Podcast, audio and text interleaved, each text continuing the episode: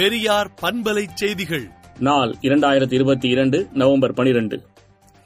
திராவிடர் கழக பொதுக்குழு உறுப்பினர் இயக்கத்தின் நீண்டகால சீரிய முன்னணி தோழர் தூத்துக்குடி மாவட்டம் மேல்மாந்தை மானமிகு பே காலாடி அவர்கள் மறைவுற்றார் என்பதை அறிவிக்க வருந்துகிறோம் என்றும் அவர் பிரிவால் பெருந்துயரத்திற்கு ஆளாகியிருக்கும் குடும்பத்தினருக்கும் கழகத்தினருக்கும் கழகத்தின் சார்பில் ஆழ்ந்த இரங்கலையும் தெரிவித்துக் கொள்கிறோம் என்றும் திராவிடர் கழக தலைவர் ஆசிரியர் கி. வீரமணி அறிக்கை விடுத்துள்ளார். ராஜீவ்காந்தி கொலை வழக்கில் கைதாகி முப்பத்தொரு ஆண்டுகளுக்கு பிறகு சிறையிலிருந்து விடுதலையானார் நளினி.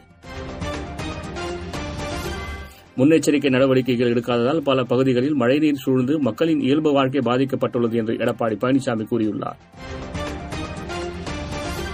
வடகிழக்கு பருவமழை தீவிரமடைந்துள்ளதால் கடந்த சில நாட்களாக செம்பரம்பாக்கம் ஏரி வேகமாக நிரம்பி வருகிறது. தேனி அருகே காதல் மனைவிக்கு வரதட்சணை கொடுமை செய்த ராணுவ வீரர் உட்பட ஐந்து பேர் மீது போலீசார் வழக்கு பதிவு செய்தனர். பிற்படுத்தப்பட்ட மக்களின் 69% சதவீத இடஒதுக்கீட்டை திமுக அரசு விட்டுக் கொடுக்கக்கூடாது என அமைச்சர் ராஜகண்ணப்பன் தெரிவித்துள்ளார். தமிழகத்தில் 12 மாவட்டங்களில் இன்று கனமழை பெய்ய வாய்ப்புள்ளதாக சென்னை வானிலை ஆய்வு மையம் தெரிவித்துள்ளது. குஜராத் பயங்கரவாத எதிர்ப்பு படை மற்றும் ஜிஎஸ்டி அதிகாரிகள் இன்று நூற்றி ஐம்பது இடங்களில் சோதனை நடத்தினர்.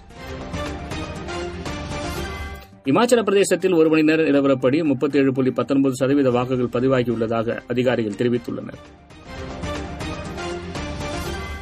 குஜராத்தில் பத்து லட்சம் பேருக்கு அரசு வேலை வழங்கப்படும் என்று காங்கிரஸ் கட்சி தேர்தல் அறிக்கை வெளியிட்டுள்ளது. பிஜி தீவில் ரிக்டரில் ஆறு புள்ளி ஒன்பது அளவிலான சக்தி வாய்ந்த நிலநடுக்கம் ஏற்பட்டுள்ளது.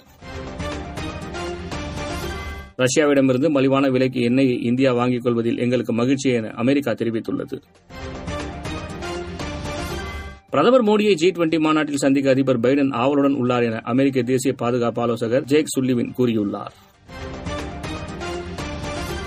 உக்ரைனுக்கு மேலும் மூவாயிரத்து இருநூற்று முப்பத்தெட்டு கோடி மதிப்புடைய ராணுவ உதவிகளை அமெரிக்கா அனுப்பவுள்ளது. விடுதலை நாளேட்டை விடுதலை டாட் இன் இணையதளத்தில் படியுங்கள். பெரியார் பண்பலை செய்திகளை நாள்தோறும் உங்கள் செல்பேசியிலேயே கேட்பதற்கு எட்டு ஒன்று இரண்டு நான்கு ஒன்று ஐந்து இரண்டு இரண்டு இரண்டு இரண்டு என்ற எண்ணுக்கு பெரியார் எஃப்எம் நியூஸ் என்று வாட்ஸ்அப் மூலம் செய்தி அனுப்புங்கள்.